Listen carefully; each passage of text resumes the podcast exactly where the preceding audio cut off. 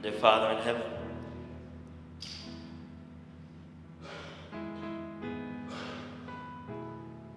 you're so merciful and kind to us.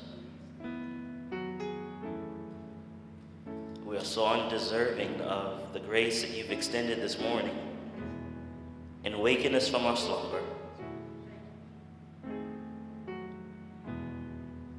And Father, we don't want a regular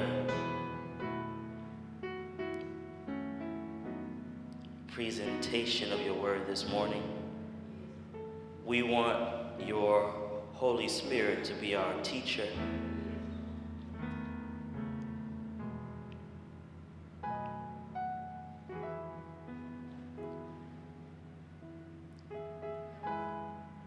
Father, these are the last moments of Earth's history. We have yet to enter into the experience that you have offered.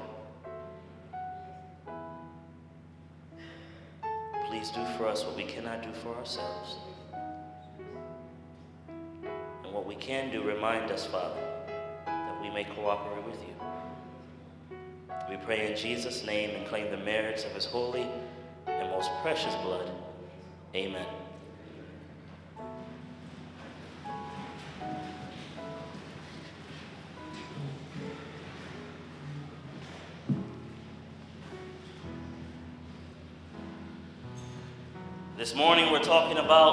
The judgment is set. The judgment is set. Psalms chapter 37. You have your Bibles? Psalms chapter 37.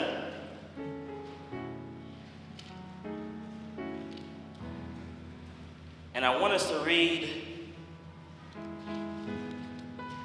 verse 28.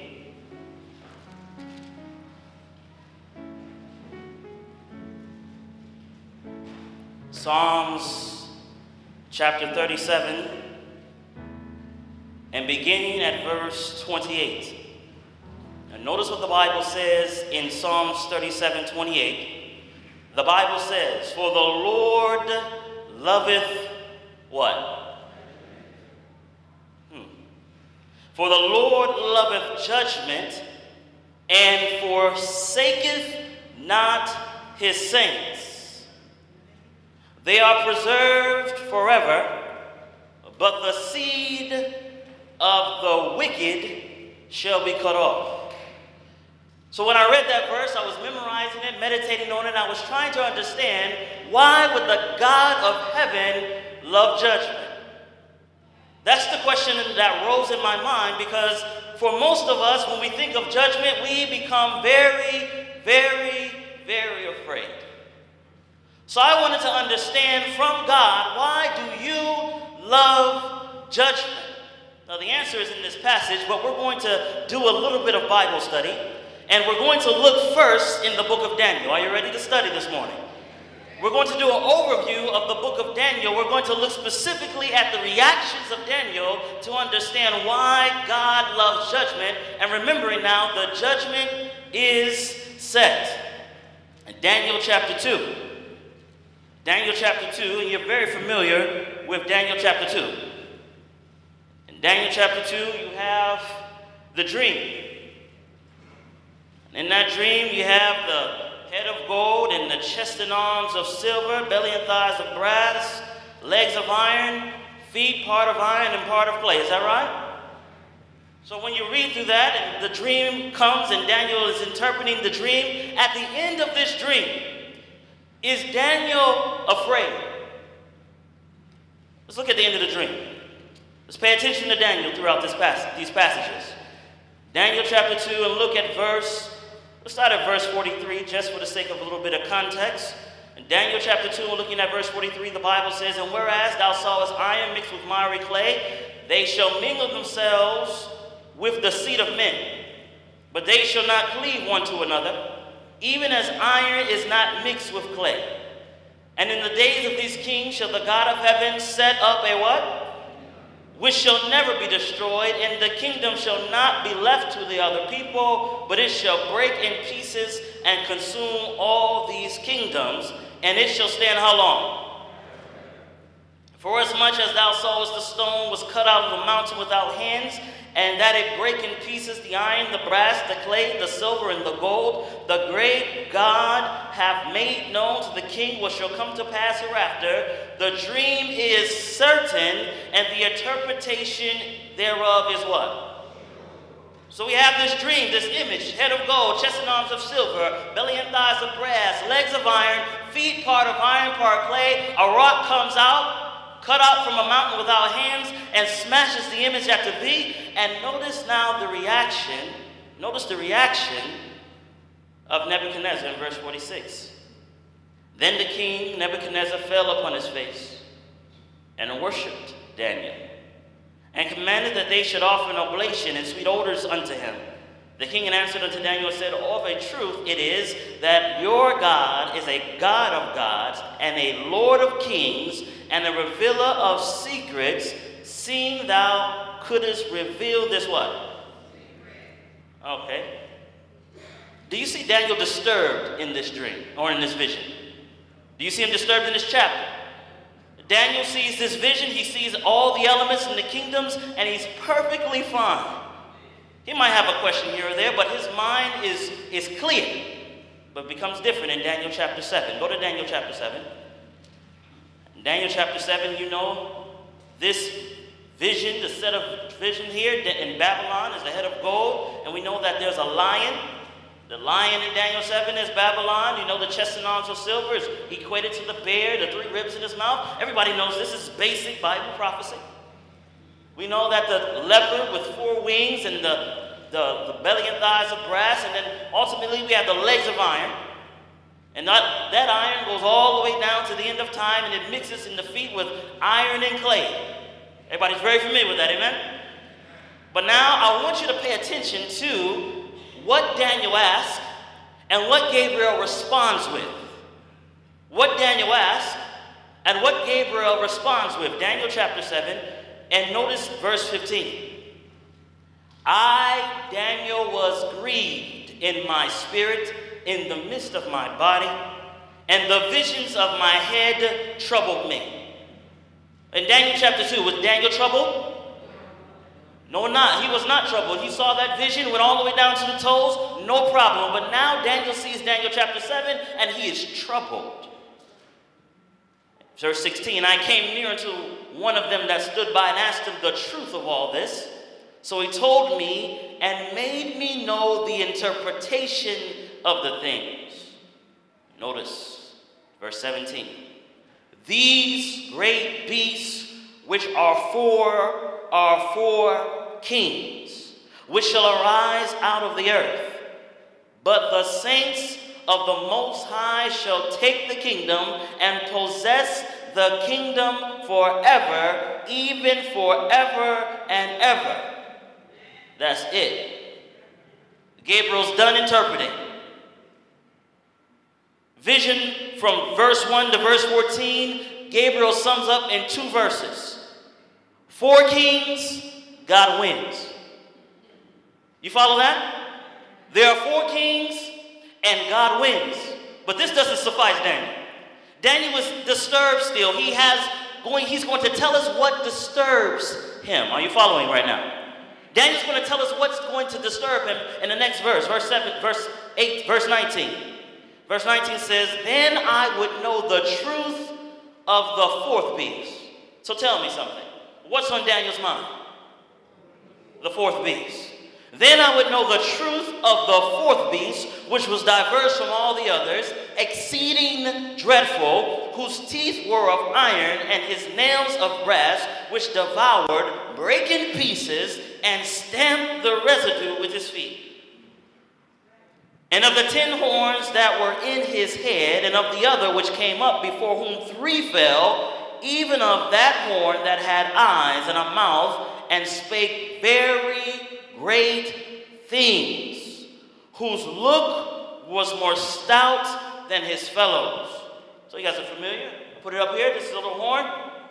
You guys seen this in evangelistic means, is that right? A little horn, he comes up and he plucks up three by the roots. He is dreadful, terrible, strong exceedingly. There is no power that is able to stand against this fourth beast. The horns that come out of this fourth beast are still part of the fourth beast. They're just a variation. All right, let's go a little further. Notice the next verse, verse 21.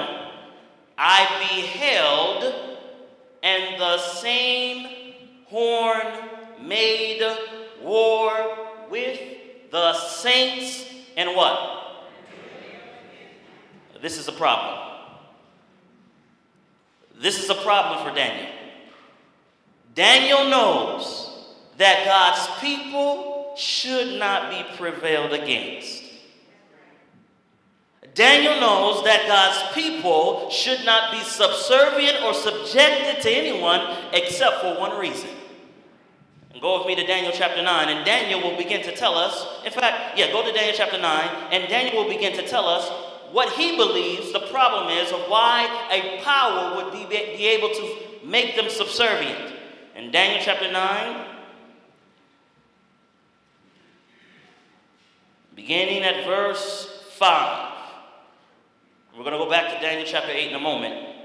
In Daniel chapter, we'll go back to 7 and moment, go to Daniel chapter 8 after that. Daniel 9, verse 5, it says, We have sinned. We have what? And we have committed iniquity, and have done wickedly, and have rebelled, even by departing from thy precepts and from thy what? Neither have we hearkened unto thy servants the prophets, which spake in thy name to our kings and our princes and our fathers and to all the people of the land. Jump down to verse 7. O Lord, righteousness belongeth unto thee, but unto us confusion of face, as at this day, to the men of Judah and to the inhabitants of Jerusalem, unto all Israel that are near, that are far off, through all the countries whither thou hast driven them. Who has driven them? God has driven them. Well, let's see the reason why he has driven them. Because of their what? That they have trespassed against thee.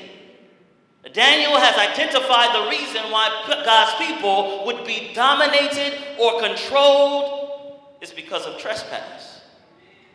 It's because of sin. Let me highlight this point just a little bit further. Go to Revelation chapter 12. We're going to go to Daniel chapter 7 in a moment. Go to Revelation chapter 12. I want to highlight this idea Satan has no ability to prevail against God. Revelation chapter 12, and we're going to begin at verse 1. Revelation 12 and verse 1, the Bible says, And there appeared a great wonder in heaven, a woman clothed with the sun and the moon under her feet and upon her head a crown of twelve stars, and she being with child cried, travailing in birth and pain to be delivered. And there appeared another wonder in heaven. Behold, a great red dragon, having seven heads and ten horns, and seven crowns upon his heads, and his tail drew the third part of the stars of heaven, and did cast them to the earth. And the dragon stood before the woman, which was ready to be delivered, for to devour her child as soon as, she was, as soon as it was born. Jump down to verse number seven. And there was in heaven. Michael and his angels fought against the dragon, and the dragon fought and his angels, and prevailed. And prevailed what? So you're telling me Satan was in heaven, he had a, a, a fight with God, and he didn't win? Interesting. God's people, when they are connected with God, never lose. In fact, let me read something to you. Not part of the plan, but I'm going to read it to you. I want, to, I want you to listen to this. This is Christ Object Lessons, page 63. And this is talking about God's people and, and, and, and evangelism and working for God. Notice what it says. But when we give ourselves wholly to God, and in our work follow His directions, there's an equation there. We're supposed to give ourselves wholly to God and then follow His what? He makes Himself responsible for its accomplishment. He would not have us conjecture as to the success of our endeavors. Not once should we even think of failure. How many times should we think of failure? We are to cooperate with one who knows no failure. Wait a second. So this causes a conundrum. If we are to cooperate with one who knows no failure, but then we see in Daniel chapter 7 where this horn power makes war against the saints and prevails, it tells me that the people of God are not cooperating. Does that make sense? Go back to Daniel chapter 7. Daniel chapter 7. Remember now, this horn power prevails against the saints. Verse 21, the Bible says, I beheld, and the same horn made war with the saints and prevailed against them until. You guys see that? I don't think anybody sees that. This horn power prevails against the saints until something happens. What happens? Until the Ancient of Days came. That's, that's phase one. And judgment was given to the saints of the Most High, and the time came that the saints possess the kingdom. Listen carefully what I'm going to tell you right now. This power, this horn power, this papal power will prevail against the saints of God until God sits in judgment and also until it is given to the saints. But he has to have saints to give it to. Nobody's listening. There's a two, there's, there's phases to this. We know the judgment has set, but it has to be given to somebody. Notice what else the Bible says, verse, 20, verse 22, verse 23. Thus he said, the fourth beast shall be the fourth kingdom. Now Gabriel is now explaining, verse 23. The fourth beast shall be the fourth kingdom upon the earth, which shall be diverse from all the kingdoms, and shall devour how much the earth? Sounds like a, a, a global power, is that right? And shall tread it down and break it in pieces. And the ten horns out of that kingdom are ten kings that shall arise. Another shall rise after them. He shall be diverse from the first, and he shall subdue three kings. And what shall this horn do? He shall speak great words against the Most High, and wear out the saints of the Most High, and think to change times and laws and they should be given into his hand until a what? Time and what? Times and what? But the judgment shall sit, and they shall take away his dominion. No, it says they. Who's they? Are you sure? In the context of what we just read, based on the previous verses, the saints are what are going to take away his dominion. They, God, the angels, the saints. They. Let's go a little further. That is the question. How? Daniel chapter 8. Oh, actually, before we go to Daniel 8, look at the end of verse chapter 7. Notice Daniel's response even after the interpretation. Verse 28 Hitherto is the end of the matter. As for me, Daniel, my cogitations much troubled me, and my countenance changed in me, and I kept the matter where? So Daniel was disturbed at the end of the interpretation of Daniel chapter 7. Daniel chapter 8 now. Still bothered. Remember now, Daniel chapter 2, he wasn't disturbed at all. Daniel chapter 7, he's disturbed. We put our finger on it somewhat. The saints are being dominated by a power. This is disturbing. He knows in his mind sin is the problem. Is that right? Let's go a little further. In Daniel chapter 8, and we know the he goat and the ram, we know that a part of the story, but now go to verse number 9. Verse number 9. The Bible says, Out of one of them came forth a little horn, which waxed exceeding great toward the south, and toward the east, and toward the pleasant land. And it waxed great, even to the host of heaven. And it cast down some of the hosts and of the stars to the ground and stamped upon them.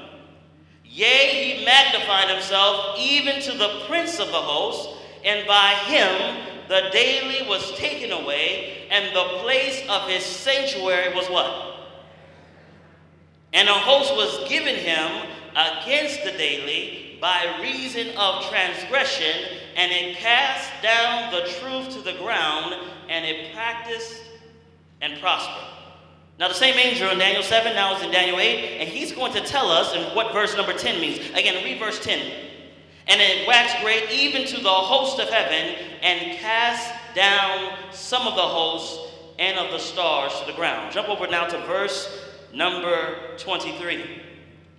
Who is this host and stars that are cast to the ground? Verse 23 begins. And in the latter time of their kingdom, when the transgressors are come to the full, a king of fierce countenance and understanding dark sentences shall stand up. And his power shall be mighty, but not by his what? And he shall destroy wonderfully, and shall prosper, and uh, practice and shall destroy who?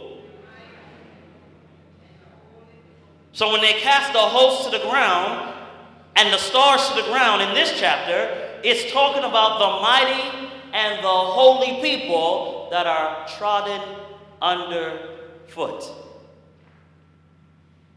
Tell me, based on what we studied already, what we've gone over in this short amount of time, what has Daniel identified as the reason why God's people will be trodden underfoot? Was there a point? I'm going to ask this question. Was there a point in time where God's people were not dominated by the papal power? I'm going to pass this here.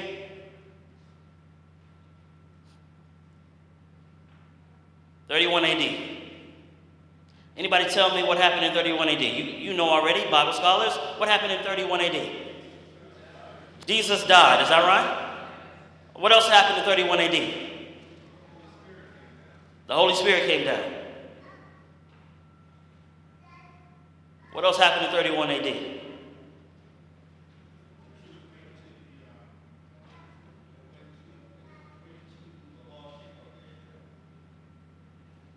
Good answers. I want you to think. We said two things so far. Number one, Jesus died on Calvary. Is that right? We said the Holy Spirit came down. Is that right? What happened? What else happened in 31 AD? Christ was anointed. Is that right? Let's go. Let's go to Revelation chapter four. Revelation chapter four. What happened in 31 AD? All right, very good. All right, Revelation chapter 4. Good answers. Revelation chapter 4, we're entering into a throne room right now. This is holy ground. In Revelation chapter 4, we see Jesus, or we see, not Jesus, I'm sorry, we see a throne and we see someone sitting in this throne. And verse 1 says, After this I looked, and behold, a door was open in heaven. And the first voice which I heard was as it were of a trumpet talking with me, which said, Come up hither, and I will show thee things which, shall, which must come hereafter. And immediately I was in the Spirit, and behold, a throne was set in heaven, and one sat on the throne. And he that sat was to look upon like a jasper and sardine stone. And there was a rainbow round about the throne, in sight like unto an emerald. And round about the throne were four and twenty seats. And upon the seats I saw four and twenty elders sitting, clothed in white raiment, and they had upon their heads crowns of gold. And out of the throne proceeded lightnings and thunderings and voices, and there were seven lamps of fire burning before the throne, which are the seven spirits of God. And before the throne there was a sea of glass like unto crystal. And in the midst of the throne, round about the throne, were four beasts full of eyes before and behind. And the four beasts were like a lion. And the second, the first beast was like a lion, and the second beast like a calf, and the third beast like the face of a man, and the fourth beast was like a flying eagle. And the four beasts had each of them six wings about him, and they were full of eyes within, and the rest and they rest not day and night, saying, Holy, holy, holy, Lord God Almighty, which is, which was, and is to come. And when those beasts give glory and honor and thanks to him that sat on the throne, who liveth forever and ever, the four and twenty elders fall down before him that sat on the throne, and worship him that liveth forever and ever, and cast their crowns before the throne, saying, Thou art worthy, O Lord, to receive glory and honor and power, for thou hast created all things, and for thy pleasure they are and were created. Who was sitting on the throne? All right, who says Jesus? Let me see your hand. All right. Who says the Father sitting on the throne? How many don't know who's sitting on the throne? Chapter 5. And I saw in the right hand of him that sat on the throne a book written within, on the backside, sealed with seven seals. And I saw a strong angel proclaiming with a loud voice, Who is worthy to open the book? So who, who's holding the book? Well, someone who's sitting on the throne, is that right?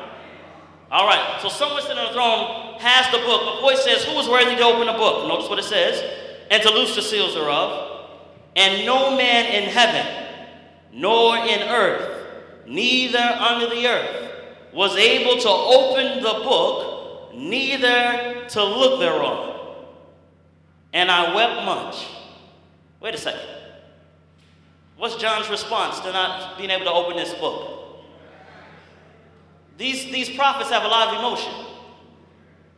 They're seeing things of significance, and he's weeping. Why is he weeping?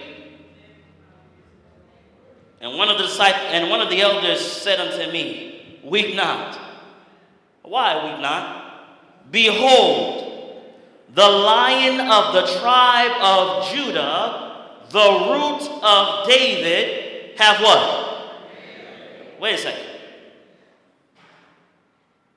He's what? Well, how did he do that?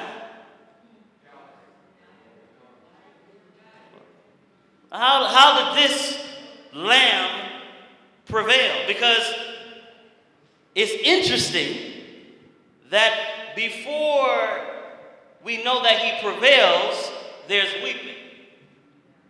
You guys paying attention? Just like in Daniel chapter 7, there's weeping because Daniel sees that the people are not prevailing. Are you following so far?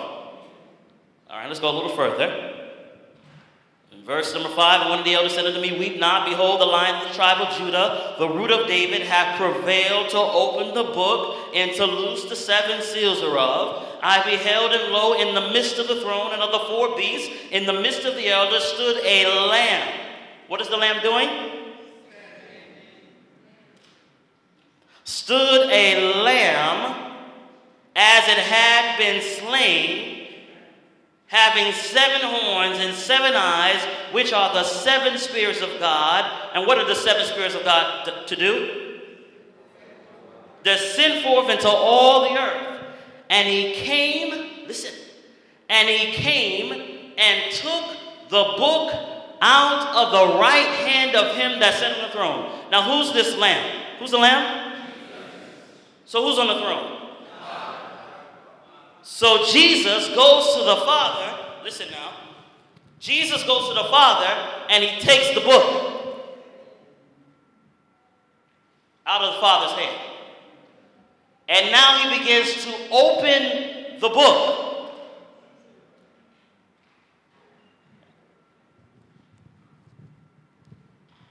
Watch. And when he had taken the book, verse 8, and when he had taken the book, the four beasts and four and twenty elders fell down before the Lamb, saying, Lamb, having every one of them harps and golden vials full of odors, which are the what? and they sung a. What kind of song? Well, a new song. Is a new song an old song? A new song is a song that has not been sung before. Is that right? So he takes the book out of the hand, and the creation begins to sing a new. Based on what?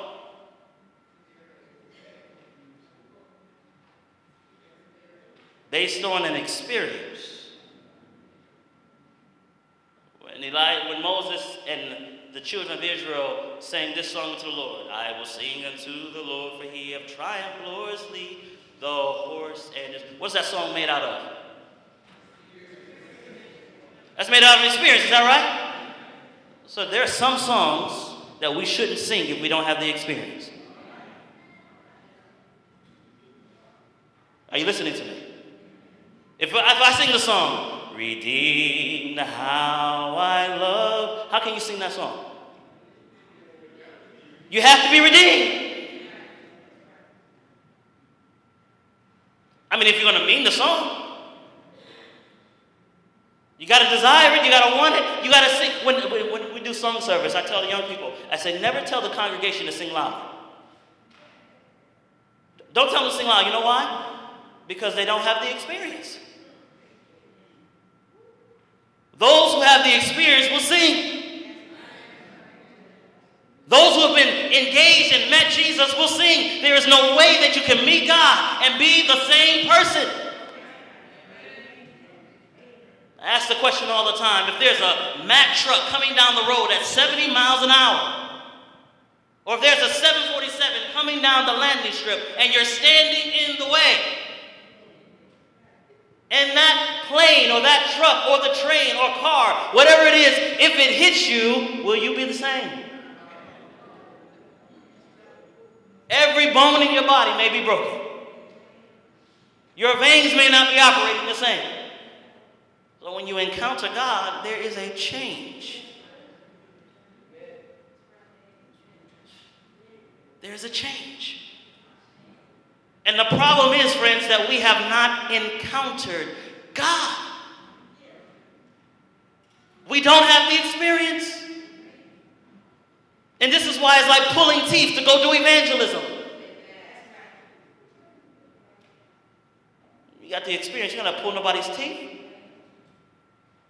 When you're in connection with you don't have to pull nobody's teeth, it just comes out.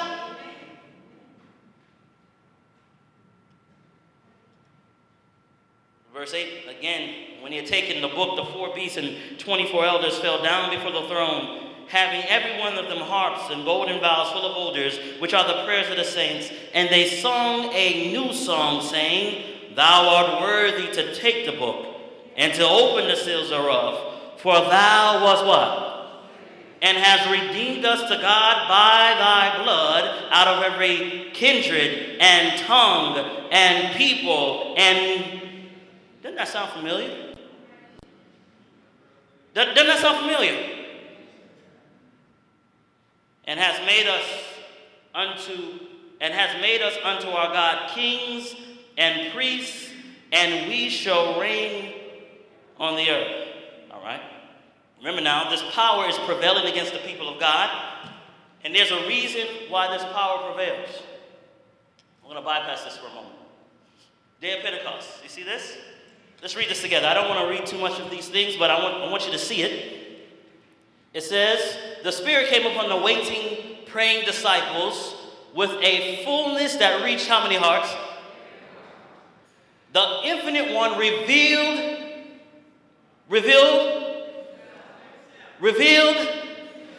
Do you understand, beloved, that if we're going to have an experience here, we must be praying for Him, not just for more information. We need Him to come here. We need to encounter Him. The Infinite One revealed Himself in power to His church. It was as if for ages this influence had been held in restraint. And now heaven rejoiced in being able to pour upon the church the riches of the Spirit's grace. And under the influence of the Spirit, listen, this is the effect of the Spirit. Under the influence of the Spirit, words of and confession mingled with songs of for forgive, words of and of. Listen to me. This is what happened under the outpouring of the Spirit with the early rain. Is that right? I wonder, I wonder, at this camp meeting, will your conversation be about praising God for his mercy and will you be speaking about prophecy in your in your mundane in your regular conversation? Will you be giving words of penitence and will you be confessing? Or will you just be talking, oh, it's good to see you again. Nice to see you. Another camp meeting? Good to see you. Nice to see you. And nice to see you too. Ah, how you been? How's the family? How the kids? Is that what you're here for? I'm asking you a question. Is that what you're here for? We're not here just to hang out. Listen, I didn't drive 20 something hours to come here to hang out with you. I came here to fellowship in Christ with you so we can be empowered to finish this work. We're not here to play games. In the corridors, as we're walking along the way, we should be praying with each other, giving thanksgiving, sharing testimony about what God is doing, will do. We should be linking up with God. Nothing should be done to distract from that linkage, friends. There's work. You know where I came from? We're working up there. Bible studies going on right now. We had a literature program. We don't have time to come down here and play. So this is not a regular meeting. We want his presence. All heaven bent low to behold and to adore. To adore the wisdom of matchless, incomprehensible love. Lost in wonder, the apostle exclaimed, Herein is, is love. They grasped the imparted gift, and what followed? The sword of the Spirit, newly edged with power and bathed in the lightnings of heaven.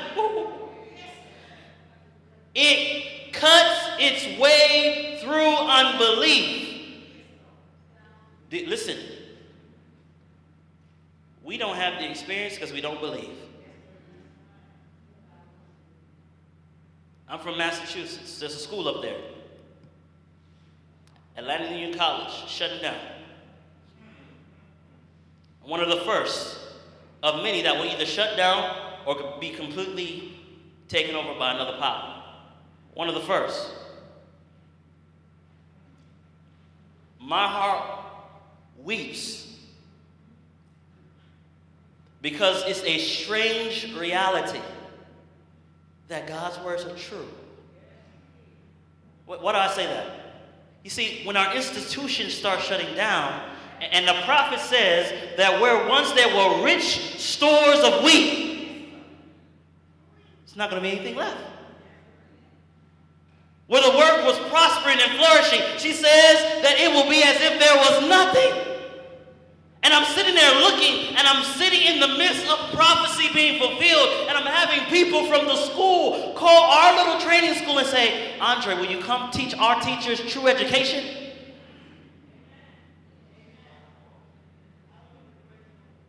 I'm not saying they may not. That, that breaks my heart. The realities of not following the counsel, not following God's word, should make us weep, friends.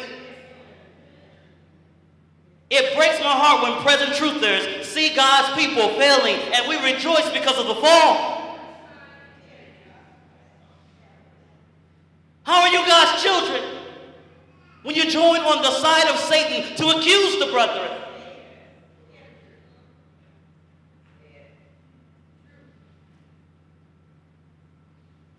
Daniel didn't do that. Read Daniel 9. Daniel connects himself with the sins of the people, even though there's not one record of him sinning one time. He didn't worship one idol. He kept all the health reforms. But not once did he separate himself from the people. He said, We have sinned, we have transgressed, we have turned from God. And in his agony, he turns to God and says, God, will you do something for us? And God sends Gabriel and gives Daniel hope. Shall make our hearts weep. The power is prevailing against the people of God, and God's people are sleeping. We act like it's going to keep. Listen, God is about to do something special. And if we would enter into faith now, today, today we can have more of His presence than yesterday. Is that right? And as the day progresses, we can have more and more and more of His presence. But sin separates us from God. Do you hear me? I'm must just speak a little bit more real to you. Um, and I'm going to speak it softly. If you argue with your husband and you argue with your wife, the Spirit of God is not in you. If you're losing your temper because your child is not being obedient, the Spirit of God's not there. Why do, I, why do I have to speak so plainly? You know why? Because we make excuses for our imperfections. And in making excuses for our imperfections, we give Satan the ability to dominate and control us. You don't have a right to be rude. Not a child of God. We don't have a right to be sarcastic with each other. We don't have that right. Because we are not our own. We're bought with a what?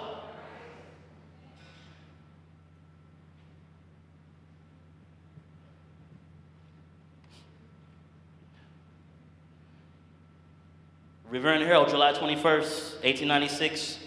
The great outpouring of the Spirit of God, which lightens the whole earth with his glory, will not come. I wish we would get this locked in our mind. Will not come until we have what? Have an enlightened people that know by what? That know by what? That know by experience what it means to be laborers together with God. But wait, when we have entire, wholehearted consecration to the service of Christ, God will recognize the fact by an outpouring of His Spirit without what? But what must be done? Go back up. When we have what? Entire what? Wholehearted what? Entire, wholehearted consecration. Then God will recognize that fact with an outpouring of His Spirit. See, I believe this.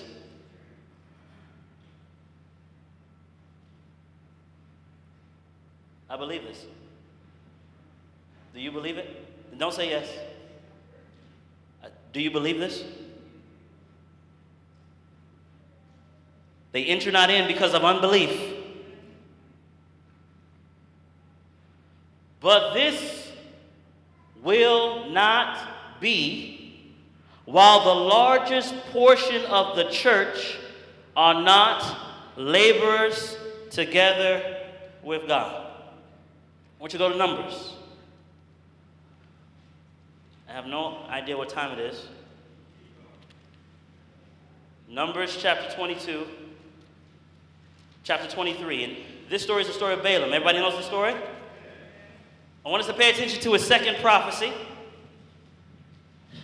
I want you to pay attention to the second prophecy in, Balaam, in, in Numbers chapter 23.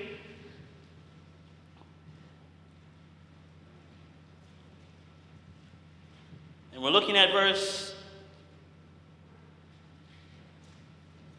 Actually, go back to chapter 22. We're going to 23 in a moment. Balaam and Balak have joined forces. Verse 6 tells us in Numbers 22 the intent of Balak says, Come now, therefore, I pray thee, curse me this people, for they are to what? They are to what? So the children of Israel are going through and they're conquering and they're dominating. No power is able to stand against them. They're too mighty for me.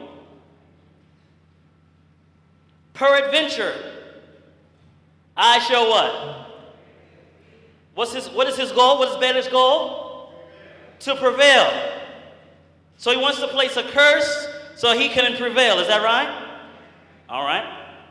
That we may smite them that I may drive them out from the land. For I want that he whom thou blessed is blessed, and he whom thou cursed is cursed. Chapter 23 now. Balaam has now met Balak, and they're meeting together. Church and state have united to cause a curse to come upon the people of God. Chapter 23 and verse 16. And the Lord said, Met Balaam and put a word in his mouth, and said, Go again unto Balak and say thus. And when he came to him, behold, he stood by his burnt offering, and the princes of Moab with him. And Balak said unto him, What saith the Lord? What hath the Lord spoken? And he took up this parable and said, Arise up, Balak, and hear. Hearken unto me, thou son of Zippor. God is not a man that he should lie, neither the Son of Man that he should repent. Hath he said, Shall he not do it? Or hath he spoken, and shall he not make it good? Behold, I have received commandment to what? And he have blessed, and I cannot what? He have not beheld what? Iniquity in Jacob, neither hath he seen perverseness in Israel. The king, the Lord his God, is with him and the shout of a king is what? Did you get that? Well, God has blessed, he cannot curse. Why not? Because he have not seen iniquity in Israel. All right, let's wrap our mind around this idea. Numbers says there's at least 603,000 around there, an average men of war. Let's say these men of war were married to one woman. That makes 100, 1.2 million people, at least. Let's say they had one child. That's 1.8 million people, at least, in this camp. Minimum, 1.8 million. Balaam stands here to curse, can't curse. God looks on 1.8 million people and does not see sin. On 1.8 million people, there's a group that are walking in unity. And somebody might say, and they might see this on YouTube, and they say, well, that's just because God has justified them. Well, if that's the case, Numbers chapter 25 says that they've committed whoredom. Is that right? Go with me to Numbers chapter 25. Remember now what God has blessed, Satan can't curse. But Numbers chapter 25 tells us something transpired. There's been a change. Numbers 25, beginning at verse 1, the Bible says Israel abode in Shittim, and the people began to commit what? Whoredom with the daughters of Moab. And they called the people unto the sacrifices of their gods, and the people did eat and bow down to their gods. Now, this is why it's so dangerous when we invite other ministers to preach in our pulpits. Because now look, was when we invite them to preach in our pulpits, we're eating their food. We're causing ourselves to prepare to be separated from God and joined to another power. Nobody's listening. Listen. And they called the people unto the sacrifice of their gods. And the people did eat and bow down to their gods and Israel joined himself unto who? Wait a second. Who would they join to before? Yeah, you know, as Christians, we, have, we do have a union of church and state. That's us, the church, connected with the state of heaven. You understand that? the kingdom of heaven. This union with another power makes the church weak.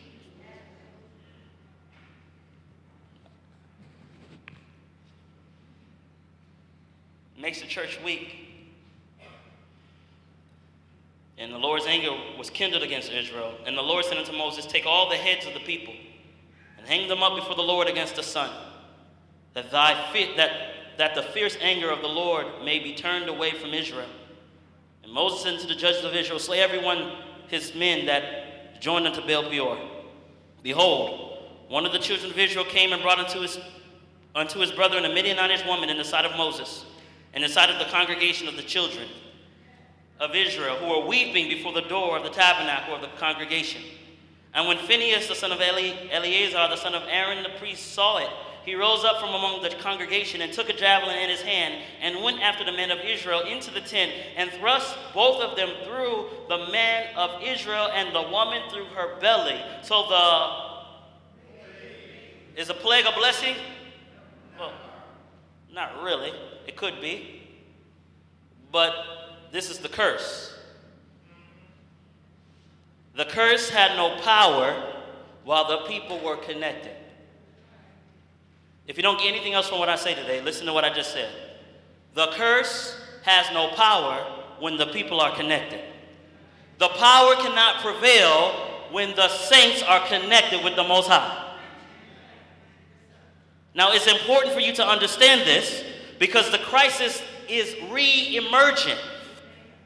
The 1260 years that, we, that the papal supremacy had, see if I can get to something so you can see what I'm trying to say. Listen to this. This is talking about Balaam. The people of Israel were at this time loyal to God. Listen. And so long as they continued in what? To his law, no power in earth or hell could what? I wonder why she uses the word prevail, and all throughout the scriptures we're seeing that same word. Oh, is it a coincidence? But the curse which Balaam had not been permitted to pronounce against God's people, he finally succeeded in bringing upon them by seducing them into what?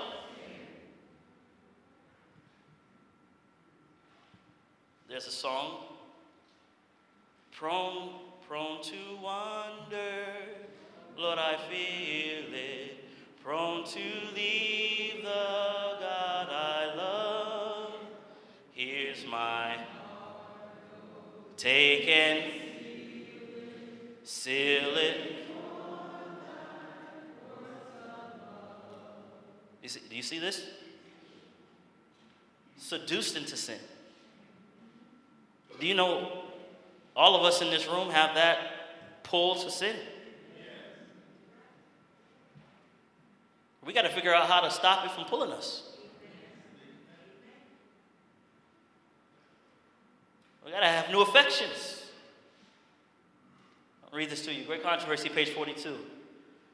Thousands were imprisoned and slain, but others sprang up to fill their places. Talking about Dark Ages. And those who were martyred for their faith were secured to Christ and accounted to him as conquerors. They had fought the good fight. They were to receive the crown of glory when Christ should come. The sufferings which they endured brought Christians, what? Nearer to one another and to their Redeemer. Their living example and dying testimony were a constant witness for the truth. And were least expected, the subjects of Satan were leaving his service and what? Enlisting under the banner of Christ. So Satan saw this, he said, Let me switch game plans. Satan therefore laid his plans to war more successfully against the government of God by planting his banner in what? Wait a second. Now remember, the day of Pentecost, the children of God were connected with heaven. Are you listening to me? So they're connected to heaven. Satan says, Well, I have to stop them from having a connection. So I'm going to join the church. I'm going to put good clothes on. I'm going to look like a, a good religious person. Are you following so far? If the followers of Christ could be deceived and led to displease God, then they're what? Wait. So, how does one lose strength? To displease God, to be disconnected. Now, here's the funny thing. It's not really funny, but Samson, you guys know Samson? How many times did Samson uh, play with that woman Delilah? Three or four times, right? How often did he hang around sin, hanging out with women that were not of the faith? How long did he do that? When he did that, did he lose his strength immediately? No. So he didn't lose his strength immediately, but when the crisis came, he had no. Because he, Satan knew that if I could just keep him just a little bit longer, just a little bit longer, you keep playing with that thing. Are you listening to me? Well, it doesn't look like I'm losing strength now. Let me just hang out a little bit more. Let me walk by the vines. I didn't drink any wine. I'm just going to hang out with them. Tie me with them. Tie me with the wine. The, the, the, the, vines I said don't tie me with. Let me hang out with the women I know I'm not supposed to hang out with. Let me be places where I'm not supposed to be. Let me keep eating what I want to eat when I want to eat it. Since I'm not at Present Truth Camp meeting, nobody sees what I'm doing. I'm just online, I'm just looking. Oh, nobody knows what I'm about to look at here. Click. Keep playing with it. I'll come to Present Truth Camp meeting and then I'll get filled back up, then I'll go back out again. Satan just keep playing with us. And when the crisis comes, there will be no. If the followers of Christ could be deceived and led to displease God, then their strength fortitude and firmness would fail and they would fall what? The great adversary now endeavored to gain by artifice what he had failed to secure by force. Persecution ceased, and in its stead were substituted the dangerous allurements of what? Temporal prosperity and what? Let's talk about Balaam, the same ideas of Balaam. I'm going to bypass this. Let's read, little, let's read this here. Little by little, at first in stealth and silence, and then more openly as it increased in strength and gained control of the minds of men, the mystery of iniquity carried forth its deceptive and blasphemous work. Almost imperceptibly, the customs of heathenism found their way into the Christian church. The spirit of compromise and conformity were, restrained for a time by the fierce persecutions which the church endured under paganism. But as persecution ceased, and Christianity entered into the courts and palaces of kings, she laid aside the humble simplicity of Christ and his apostles for the pomp and pride of pagan priests and rulers. And in the place of the requirements of God, she substituted human theories and traditions. The nominal conversion of Constantine in the early part of the fourth century caused great rejoicing. And the world, clothed with a form of righteousness, walk where? my friend showed me a, a YouTube video. It's a group come out of uh, out of Oakwood, and they went on TV and they won this worldly show. And the judges, oh, it was so, it was so sad. No, not take six. It was so sad. This group, they're up there singing from one of our schools, and the judge said, and they know that they were Seventh-day Adventists. They said to them, you know, you can see now it's not such a big leap from Christian music to worldly music. Got the video clip. I was like, what in the world? One song got so bad. They were gyrating, moving like, like you know how they move. And at the end of the song, the woman said, I think I just had an orgasm. Y'all not listening.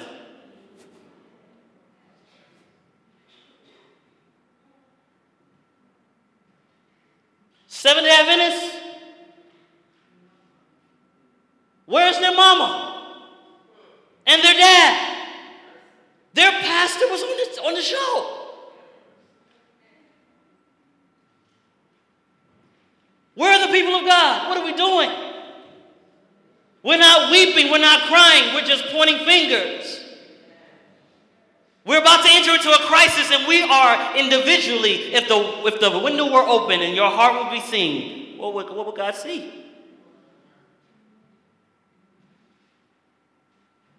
Separating ourselves. This compromise, listen, this compromise between paganism and Christianity resulted in the what? Well, let me ask this question. Based on what you just read there, who's responsible for the papacy?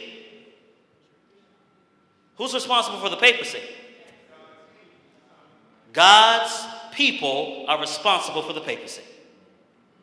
When I understood this, my heart was broken. This power would have never come to power like this if God's people had never compromised. In fact, I'll show you right there from the Bible. Go to Daniel chapter 8. Go to Daniel chapter 8. I need to bring this to a close. I think I can keep going, but I don't want to mess up. Daniel chapter 8, look at verse number 12. Verse number 11. Notice what verse number 11. Notice what it says here. Verse number 11 says, Yea, he magnified himself even to the prince of hosts, and by him the daily was taken away, and the place of his sanctuary was what? So this is talking about the rise of the papal power. Verse 12. And an host was given him against the daily. Well, why was it given him against the daily? By reason of what? By reason of what? So the papal power is able to arise by reason of transgression, and it casts down the truth to the ground, and it practiced and what? But why did it practice and prosper? Because the people of God transgressed. Well, here's my mind. My mind is very simple. My mind is very simple. If the people of God transgressed and the papal power came to power the first time, and then we read in Revelation 12 17 that it's going to make war again, it tells me that the church must compromise again. But what, what makes up the church? What makes, what makes the church? People. So are you part of the church? So we're responsible. We're responsible. When people encounter you, are you a tree of life to them? When people encounter you, are they happy because you came? Well, that depends, right?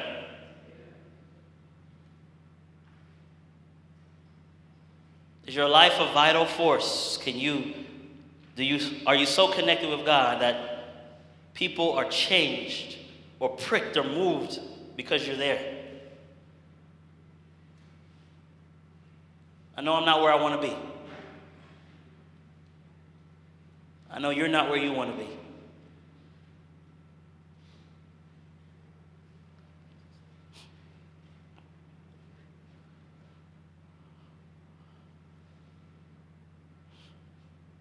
That's the holy place. I just did that little, see that there? That's the holy place. 31 AD to 1844 is our experience. It's our experience.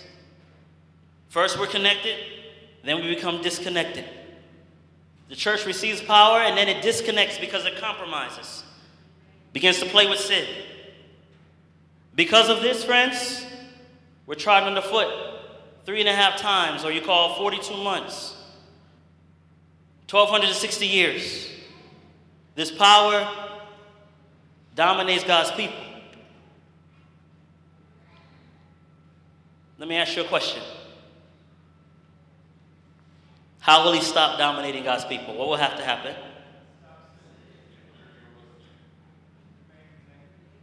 Daniel 8 14, in verse 13, this will be our last passage.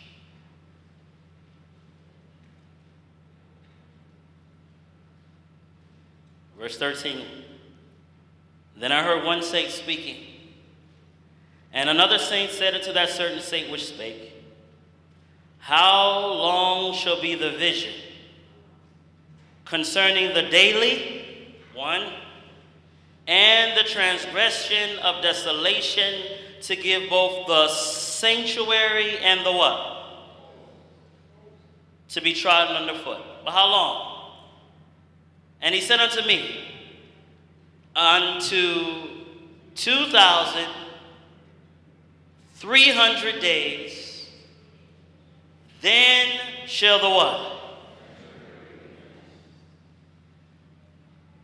The horn power prevails against the saints until the Ancient of Days sits and judgment is given to the what? Do you realize that we've messed up? You see that number right there, 1844? The judgment has set long time ago. It's set since 1844.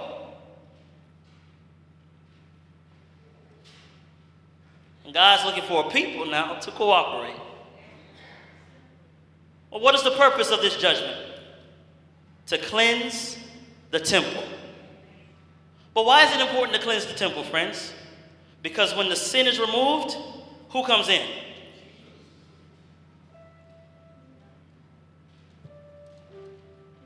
When sin is removed, there's an indwelling of the Spirit that takes place there. No power in heaven and earth can prevail against the people of God.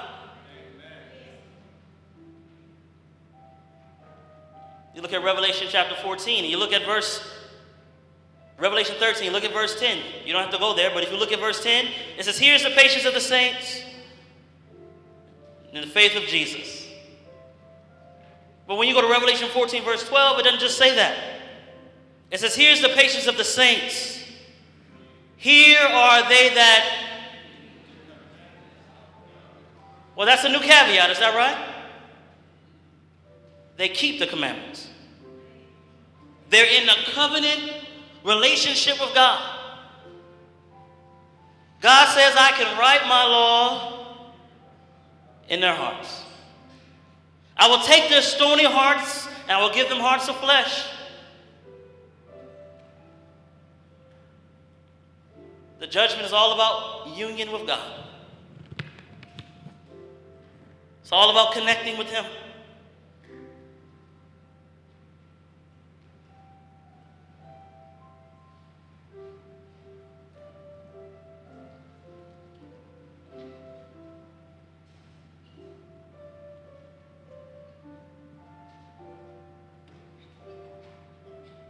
How many understood the Word of God? Can I see your hand?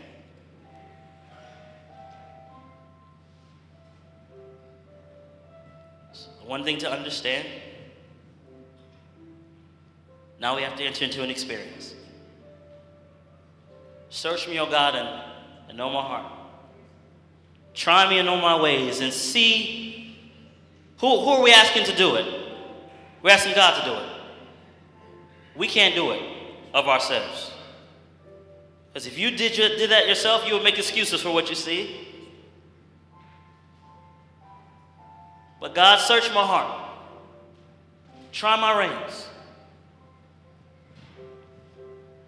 You know, I, I live with a lot of people. Our missionary school. One of the things that's very interesting.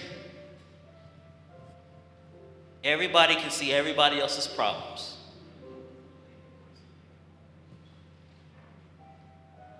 Everybody can smell everybody else, but few know how to smell themselves.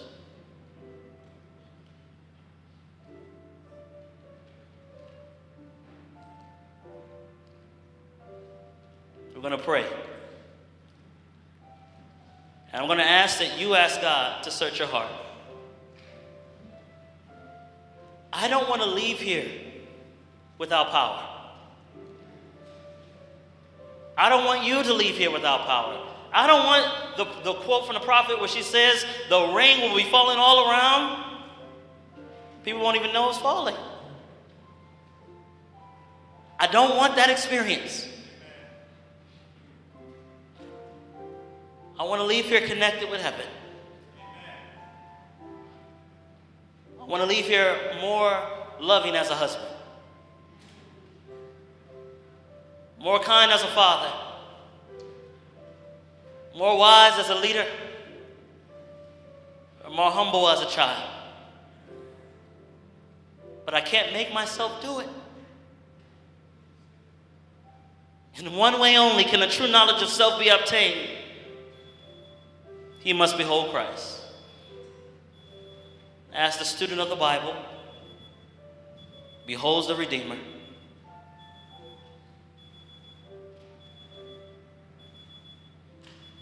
there's awakened in the soul the mysterious power of faith, adoration, and love.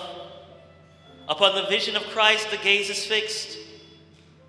Well, where is Jesus? He's in the most holy place. What does the high priest do? Well, the high priest does two things he offers gifts and sacrifices. What is Jesus doing for me right now in the heavenly place?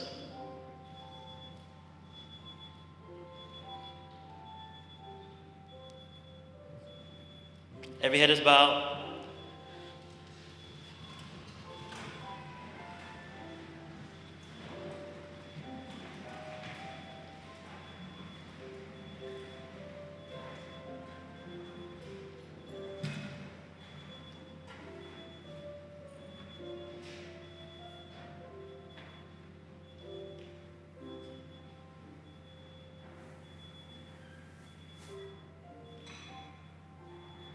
Father,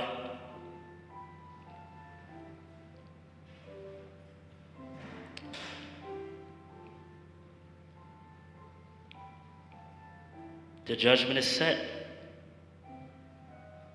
The book, the little book, the book of life is open.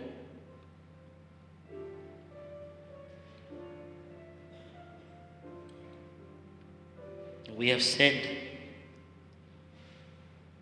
We have turned our back on you. We have cheated and lied and stolen. We have entered into union with a power that is not you, Father.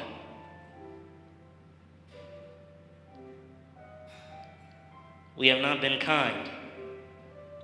We have not been loving. We have not been patient. We have not been long suffering, but we've emulated the things of this world.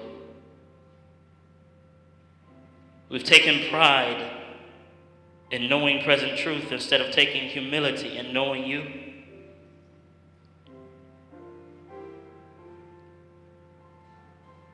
Search us, Father. I don't want to leave here the same. Cry my brothers and sisters, Father, we don't want to leave here the same. There is no excuse for sin.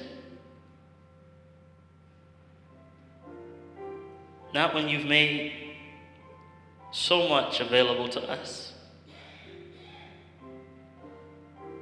We can't do it, Father. Teach us to see Jesus. Push back those evil angels that would hide heaven from our view.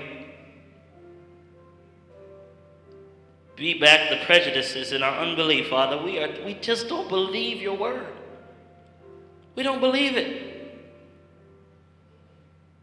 Everything is coming to an end. The world is collapsing on top of itself, and we just don't believe.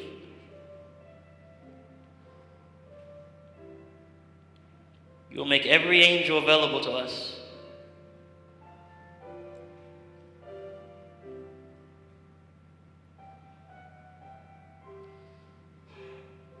Pray for this special group that has gathered here, Father.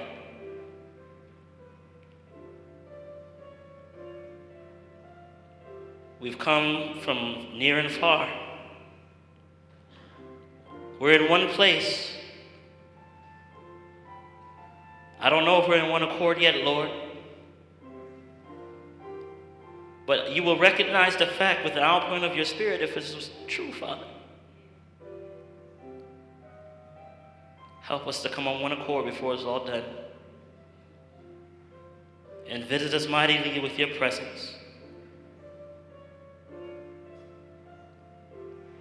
Please.